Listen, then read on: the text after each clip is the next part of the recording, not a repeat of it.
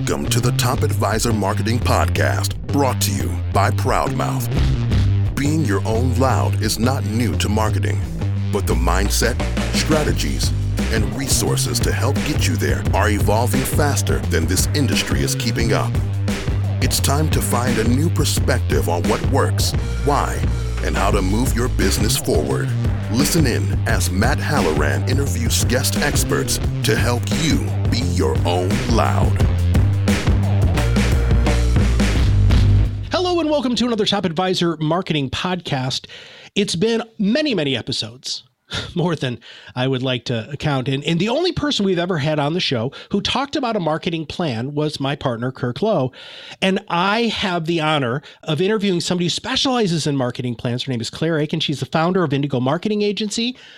I'm telling you right now that you all need to look her up. She's consistently sharing content that's magnificent. And she does what most of you don't do, which is to teach you actually how to plan. And in financial services, most of you are planners you don't have a marketing plan, uh, which is frustrating and, and, and mod- moderately funny. But uh, Claire, welcome to the show. Great. Thanks for having me.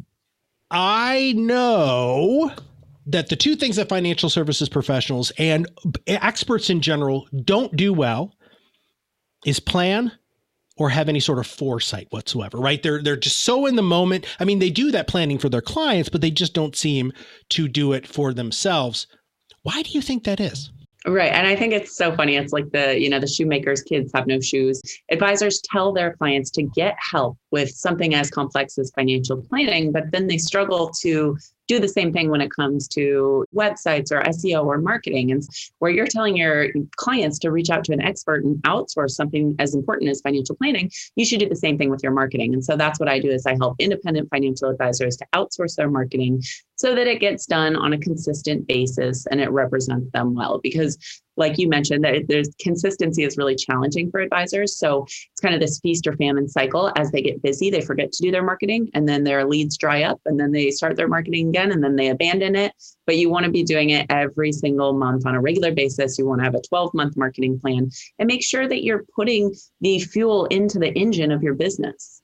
Well, let's talk about the fuel because you're, I mean, two things that you said there that I love. And I'm going to, is number one, as a consultant, one of the things that, that was an epiphany and one of the reasons why Kirk and I started Proudmouth or what it used to be Top Advisor Marketing was advisors just got so tired of us telling them what to do they wanted somebody to do it for them, right? Which is luckily why you ha- have this amazing business. And, and we have a, a job here uh, at Proudmouth now because there's so many advisors who really do want to be able to do what you say, but they still have to do the planning. So, why do you think marketing is is kind of like the the the, the hairy stepchild of the business world? I just I don't understand that. Yeah, there's a lot of reasons for that. So, first of all, marketing has gotten more and more complex over the last 10 to 15 years, where it used to be pretty straightforward. There's so much technical knowledge that's involved now. So, not only do you have to think like a marketer, which is pretty different than the thought process of financial planning and investment management, but also you have to understand the technical systems of search engine optimization, websites, email marketing, social media, a lot of these things that advisors just don't have the time to learn, nor should they invest their time and energy in learning these systems. I have found that experts in general seem to think, well, heck, Claire, I'm an expert in this, so therefore my expertise should permeate through other areas. But you know as well as I do that, that that's really not the case.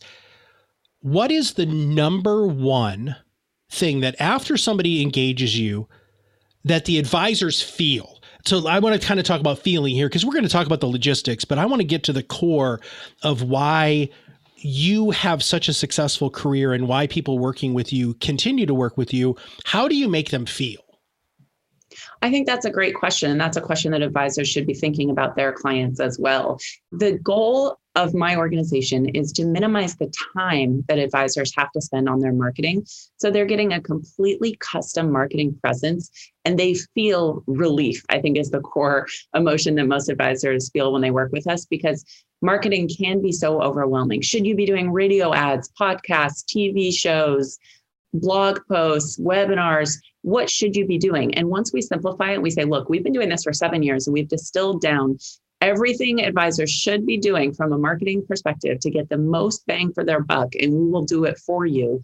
That's the point that advisors feel like they're doing what they should be doing, and it's a minimum investment of their time. They pay, you know, pay us or write a check each month, spend a half hour on their marketing, reviewing what we put out for them, and they can focus on the other more important areas of their business. So it's a half an hour. I mean, I'm putting you on the spot here, but I mean, is that the average amount of time that when somebody engages you that they need to still focus per month? Yep. So our setup pro- setup process requires about four hours of the advisor's time to get set up to help us with our discovery call, to help us understand who they serve, how they help, the most urgent problems that they're solving for their clients. But on an ongoing basis, it's our goal to ask them to spend one half hour or less per month reviewing the content that we've written for them so that we can deploy it. We make any compliance changes, we upload it to their site, we do all of the heavy lifting, getting it out on social media. And so we know they're busy, we know they don't probably enjoy marketing. We just need their approval on the content and then we're off to the races. So you got us beat hands down there, Claire. I just wanted to say that because uh, it is definitely more time for for what we do. Uh, we we say it's about three hours on average that an advisor would spend with us to to utilize our content creation. So everybody, if you think a half an hour, which is awesome, is is something you can use uh, that half an hour of your time to really create this custom marketing, then you need to hire Claire because her team will do absolutely everything else. And and what a minimal investment for such maximum impact, which leads me to that question: what what impact do you see? So so somebody's going from when you know some of them have nothing and then they come to you and they're like help me let's talk about some of the outcome based things that we see when people engage you and, and also give us an idea on how long it takes for somebody to start seeing an impact for this custom marketing a lot of people will make marketing seem like this artful, nebulous concept that you couldn't possibly measure. And that's not true. With everything in life, you should measure the results, especially for something if you're making a big investment in it. We look for leading and lagging indicators of success. And so the leading indicators of success are more traffic to your website, more email opens, more awareness of what you do. And then the lagging indicators of success are maybe three to six months down the road where you're getting more referrals, more new appointments on your calendar, and more clients, you know, moving their money and signing new account paperwork. Everything is measurable. We send our marketing scorecard each month that measures things like traffic to your website, social media activity, engagement, um, search engine optimization results you should keep an eye on that each month. Make sure the numbers are going in the right direction and make sure that you're getting more referrals and that your network is able to refer you when they come across somebody who needs your help. So what happens uh, this just recently happened with one of our clients. Their their their podcast statistics and their social media statistics were, were actually going up and they were going up quite nicely. And then they took a big dip the advisor came back to us and said, you know, what the heck's going on? And so we talked to them about it. What do you see as the main issue that there are ebbs and flows in this content marketing game that we're both in? Every time when I look at marketing metrics for our advisors and there's a dip, the reason is that they didn't approve their content and it didn't go out on time. So to the ah! extent that you know, to the extent that they stay on task, they approve their content, we get their content out every single month, their numbers stay at a stable level and are increasing over time. And so I, I tell advisors who get distracted or want to, you know, look at the latest marketing strategies. There are two things that they really need to focus on. One is adding people to their email list. So every person that you know personally, every client, every prospect, every referral partner, everybody you know needs to be on your email list and you need to be adding people each and every month. And the second idea that they need to focus on is content. Get your content out on time and make it as good as possible. So, we're talking about creating content that really resonates with your audience. What are the questions that your clients are asking you? What are their concerns? What is keeping them up at night? What are your prospects typing into Google? These are the questions we want to answer through your content marketing so that your content's relevant and valuable everybody who's listening to this podcast eh, are going to get a couple of samples that, that you've provided for us. One of them is a is a sample marketing plan or calendar, which by the way is is wonderful and repeatable. So, I, and I'm not gonna I'm not gonna spend any time because people can just download that Claire. But I do want to spend a little bit of time on this marketing strategy checklist. We know that our clients, our mutual clients in financial services, love checklists because they love systems. They love all of the sort of tracking where do you even begin? So, through your four hour discovery process, I'm assuming that you're going through some of this strategy checklist to at least see how they're answering these. Number one, where did the checklist come from? And then number two is, do you mind if we dive into it a little bit? Absolutely, sure. The Checklist Manifesto is one of my favorite books, and I love the process of using checklists to make sure that nothing falls through the cracks. We created this checklist because the thing that happens is advisors come to us and they are overwhelmed with all the possibilities out there from a marketing perspective. And it's hard to explain to them how they measure up. What are top advisors like Ken Fisher doing that you're not doing? And why is his marketing more successful than yours? So we broke it down into 18 points of what top advisors are doing. So you can score yourself and check off each box that you're doing and understand what's missing and what are the most important next steps that you should take to make an impact on your marketing.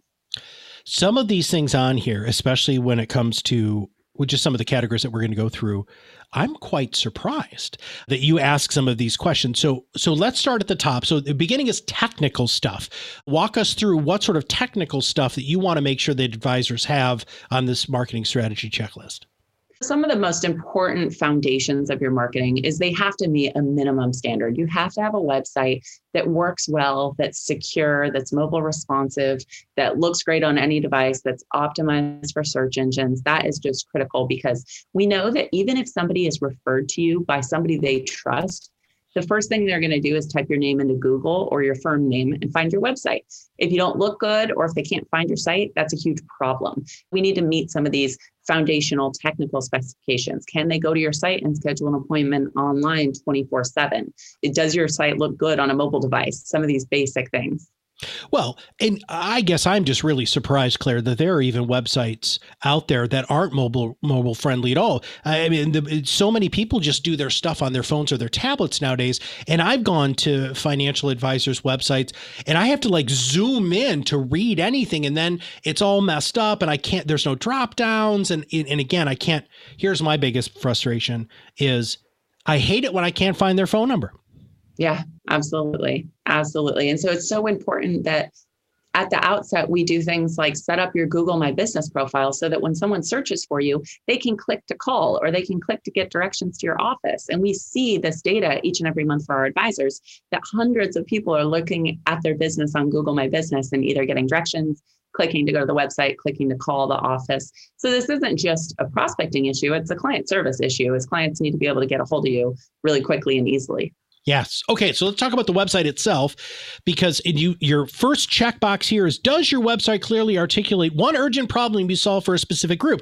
Which means everybody who's been listening to this podcast for the last 200 and some odd episodes, that once again another marketing person is talking to you about focus your marketing so that you can communicate directly. Let's go through some of the other stuff that you do with the website to make sure that their ducks are in a row.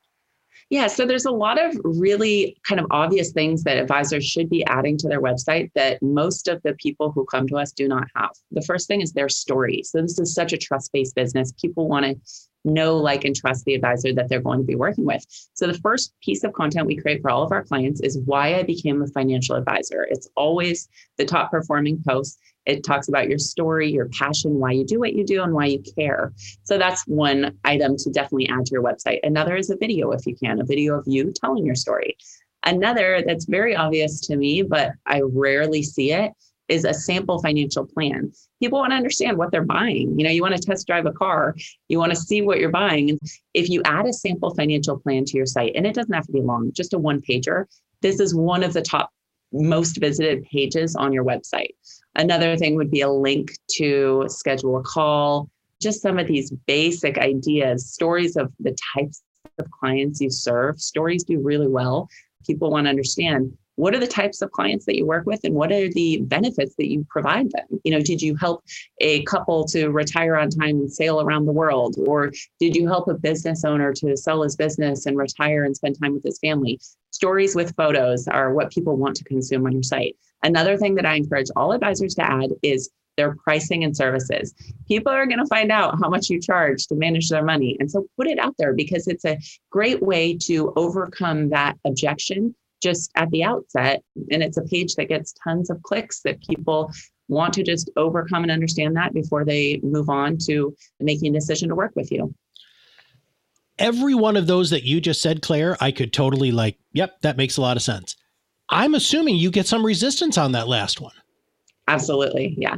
And I, I'm actually working on a video right now of why you need pricing and services on your website because the average advisory fee is higher than you would think. I have a chart on my website that shows the average advisory fee per account uh, level. So, how, you know, a dollar amount and the advisory fee that is typically charged. And I'll tell you that almost all of my clients are lower than that fee because they're competing with some of the huge institutions that charge more in fees.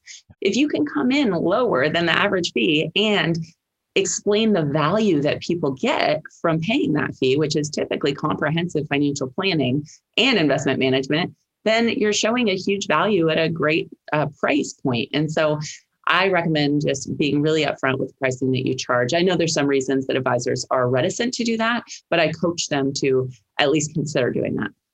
Well, thank you for doing that, Claire. I, I think that that is that is a a torch that I'm so happy other people are carrying uh, because you're right, they are going to find out.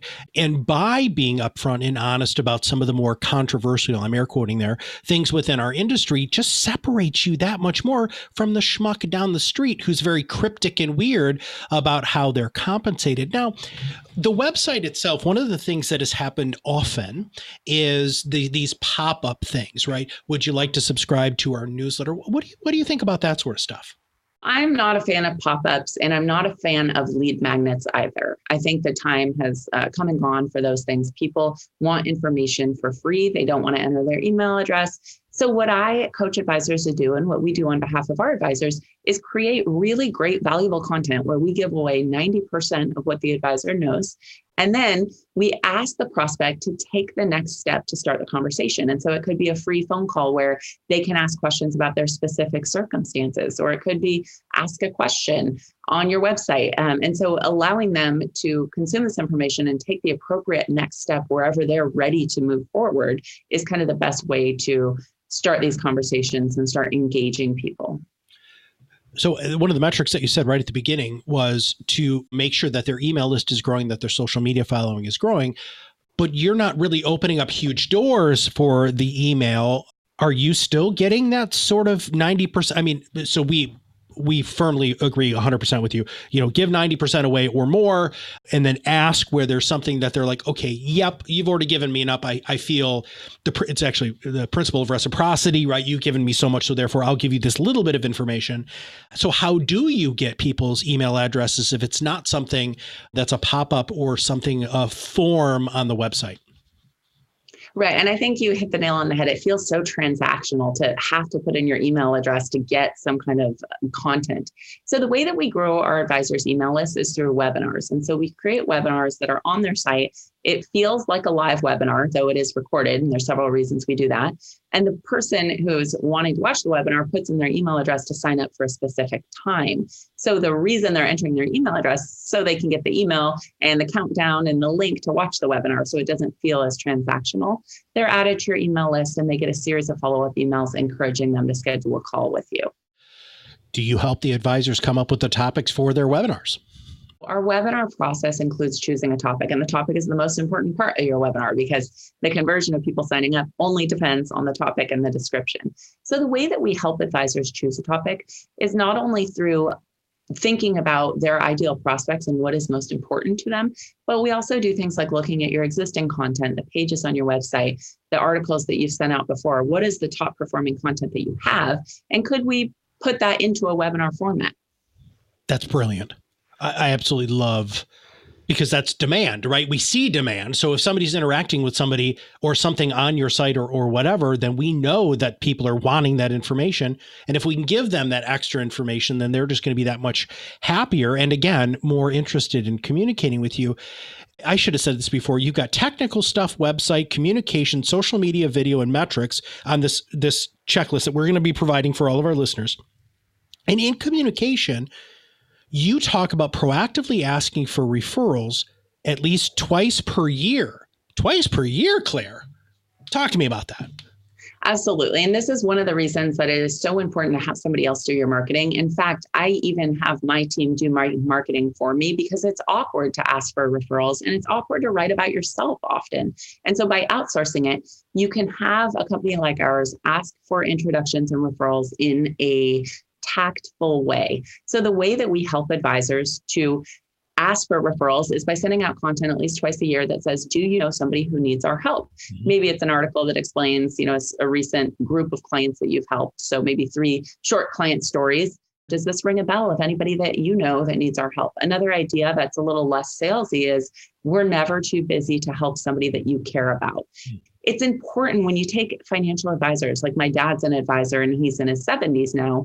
He's busy and he golfs three days a week. And so his clients don't necessarily know that he's growing his business and that he's taking on new clients. So often they have somebody that needs his help, but they're not ready to make that introduction because they think they're bothering him when that couldn't be further from the truth. So it's important to remind clients the number one you, way that you grow is through referrals, that you are taking on new clients and that you're never too busy to help people that they care about your next category here is social media. And, and I want to really break this down because checkbox number one here is do you have a professionally optimized an active social media profile? And it says on linkedin twitter and then i think it's it's in in twitter for your business. What do you mean by that? What what what what is your what is indigo marketing agency's definition of a professionally optimized social media profile the channels that we recommend using are LinkedIn, Facebook, and Twitter. And so not only do you need your LinkedIn professional profile, but you also need your LinkedIn company page. For Facebook, it's your Facebook business profile. And then for Twitter, we create an account on behalf of your company. There's so many things that you can do to optimize your profiles. In fact, we have a 131 point checklist when we go through and optimize profiles. Things like adding a cover image, a headline, the information about your hours and your website and your phone number. And so it's important to fully fill out all of these sections, which we do for our advisors. And then also to have your profiles be active. By that, I mean posting at least three times a week. The reason is not just so more people are seeing you on social media and it's another touch point of your clients and your prospects seeing you, but also it is indicating to search engines that you have a legitimate business that is active and that you are who you say you are and that your business is thriving and your social media profiles are active and that tells search engines they give you a little bit more credit from an SEO perspective. Do you find that there are specific niches or niches, depending on what area of the country you live in, that work more effectively on any of those big three, or does it matter to you? You're going to hit those three no matter what? Yeah, that's a great question. And so when we see advisors that are working with, you know, women or divorcees or retirees, Facebook is going to be the go-to place. And so we would do, you know, some Facebook work and Facebook ads there. But a lot of the advisors that we work with actually do employer specific campaigns. So Intel employees, Amazon employees, employees of large hospitals, LinkedIn is really the place to go there because we can target everybody from a specific employer tell me a little bit about your Twitter strategy because I get asked this all the time because Twitter is so quick. It's very, very different from a news feed perspective or a or a, a user interface perspective. Are you publishing more frequently in different areas or are all of them going out roughly the same volume?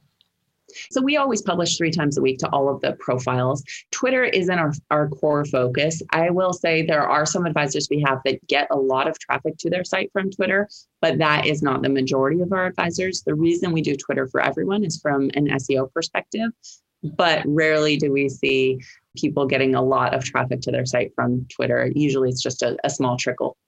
Gotcha. Now, uh, one of the other things in, in social media here in this category is calls to action.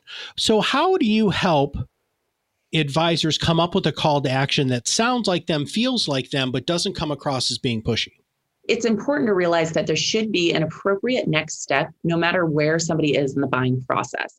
They may not be ready to schedule a 30 minute discovery call with you but maybe they just want to watch a video on their site, or maybe they just want to ask a question, or maybe they're ready to spend a half hour watching your webinar.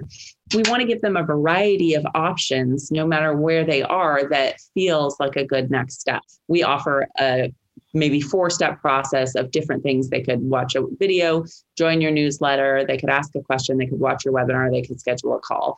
And at some point, as they go through the buying process, they'll take some of those steps. One thing that's missing from your list is podcasting, uh, but you do have video here. I, I, definitely want to talk a little bit about video uh, because we we believe that video is very very powerful, but we also know that video is not very portable, and you have to actually be good behind the camera, which unfortunately a lot of advisors don't have that PR training. Do you help them get more comfortable behind the camera, or what happens if they just I mean, for lack of a better description, they suck, right? And they shouldn't be doing video. What do you do in, in, in place of that?